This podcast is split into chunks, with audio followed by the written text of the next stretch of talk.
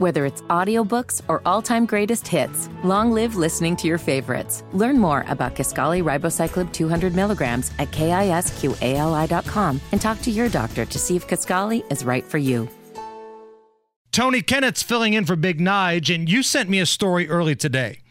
With all these important things that we've got going on in the news cycle, we should keep a close eye on the crime situation in Sweden of all places.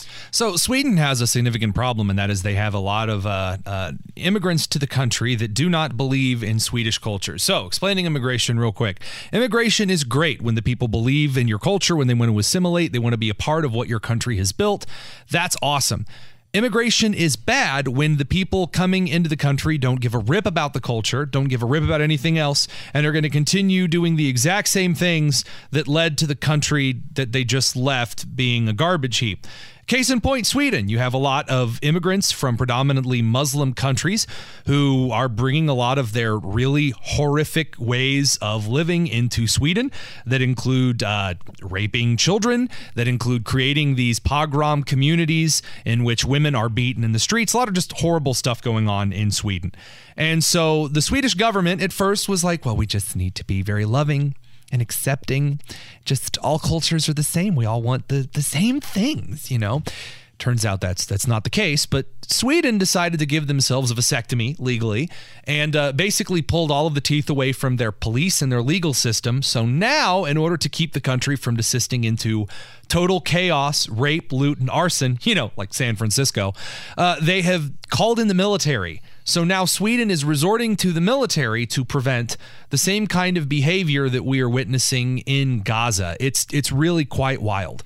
So they went so over the top, progressive or woke or whatever term you want to use. Defund the police?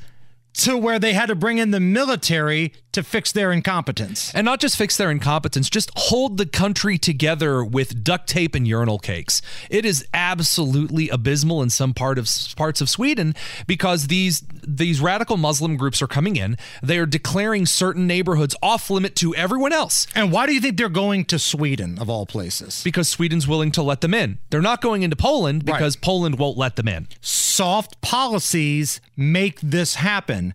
And to a lesser extent, you see that here in the United States. People leave California all the time. They hate California. It's too expensive. The crime's out of control. And they move to Texas or they move to Florida but then they vote the same way. They keep voting for the same policies that they were fleeing from. Now, it's not quite the pillaging and the raping that you're seeing in Sweden, but it's the same philosophy.